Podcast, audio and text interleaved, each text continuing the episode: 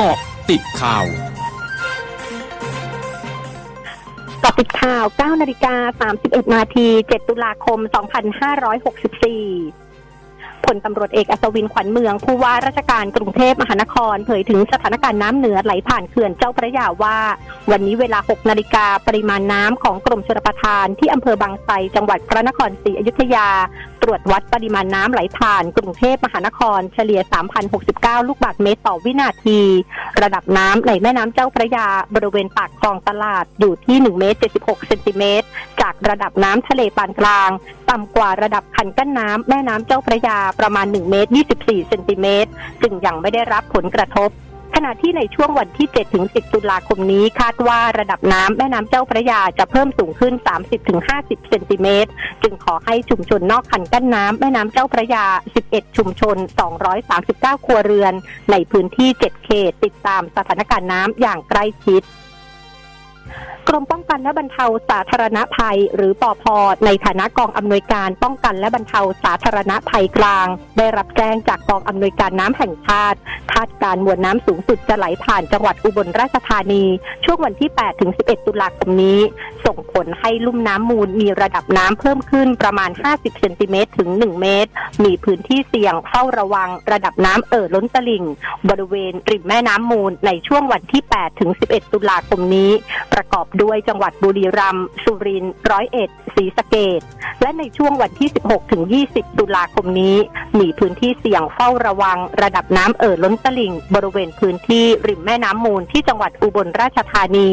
จึงได้แจ้ง 5 จังหวัดดังกล่าว และศูนย์ป้องกันและบรรเทาสาธารณภัยเขตในพื้นที่เสี่ยงภัยเฝ้าระวังติดตามสถานการณ์น้ำอย่างใกล้ชิด แจ้งเตือนประชาชนที่อาศัยอยู่ริมสองฝั่งแม่น้ำมูล จุดเสี่ยงที่ลุ่มต่ำริมแม่น้ำเตรียมพร้อมขนย้ายสิ่งของขึ้นที่สูง รวมทั้งเตรียมความพร้อมปฏิบัติการให้ความช่วยเหลือประชาชนตลอด 24 ชั่วโมง สำนักงานสาธารณาสุขจังหวัดชนบุรีรายงานสถานการณ์โรคโควิด -19 วันนี้ พบผู้ติดเชื้อรายใหม่ 752 ราย รวมยอดผู้ติดเชื้อสะสมระลอกใหม่ 91,836 ราย หายป่วยเพิ่ม 740 ราย รวมหายป่วยสะสม 8691 ราย กำลังรักษาอยู่ 1506 ราย เสียชีวิตเพิ่ม 1 ราย รวมมีผู้เสียชีวิตสะสม 639 ราย โดยขณะนี้มีการระบาดเป็นกลุ่มก้อนในสถานประกอบการ 79 แห่ง ตลาด 5 แห่ง แคมป์คนงานก่อสร้าง 10 แห่ง และชุมชน 4 แห่ง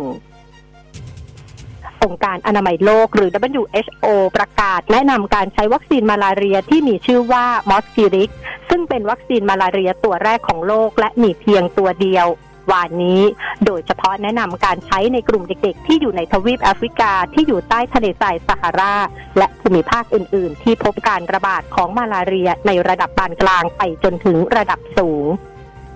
ช่วงหน้าคืบหน้าข่าวอาเซียนค่ะร้อยจุดห้าคืบหน้าอาเซียน นายกรัฐมนตรีฮุนเซนของกัมพูชาเผยวานนี้การอนุญาตให้ประชาชนเดินทางได้อย่างอิสระในช่วงวันหยุดเทศกาลพาจุมเบนวันที่ 5-7 ตุลาคมนี้ เป็นบททดสอบว่าการต่อสู้กับการระบาดของเชื้อไวรัสโควิด -19 ของกัมพูชา ประสบความสำเร็จหรือล้มเหลว หลังจากประชากรส่วนใหญ่ของประเทศรับการฉีดวัคซีนโควิด -19 แล้ว สายการบินแอร์เอเชียมาเลเซียเผยวานนี้ผู้โดยสารวัยผู้ใหญ่ที่รับการฉีดวัคซีนโควิด -19 ครบแล้วเท่านั้นที่จะได้รับอนุญาตให้ขึ้นเครื่องของแอร์เอเชียมาเลเซีย ซึ่งมีผลบังคับใช้ทันที ส่วนผู้โดยสารที่มีอายุต่ำกว่า 18 ปีที่รับการฉีดวัคซีนอย่างไม่ครบ ต้องเดินทางมาพร้อมกับสมาชิกในครอบครัวที่รับการฉีดวัคซีนแล้ว คาวาซากิเฮฟวีอินดัสทรีซึ่งเป็นบริษัทผู้ผลิตรถจักรยานยนต์รายใหญ่ของญี่ปุ่นเผยคาวาซากิจะเปลี่ยนสายการผลิตให้เป็นมิตรต่อสิ่งแวดล้อมมากขึ้น และใช้พลังงานไฟฟ้า โดยภายในปี 2578 รถจักรยานยนต์ส่วนใหญ่ของคาวาซากิที่จำหน่ายในตลาดกลุ่มประเทศพัฒนาแล้วจะเป็นรถพลังงานไฟฟ้าทั้งหมดคือเกาะติดข่าวในช่วงนี้ไทยดัญญางานสถินรายงานค่ะ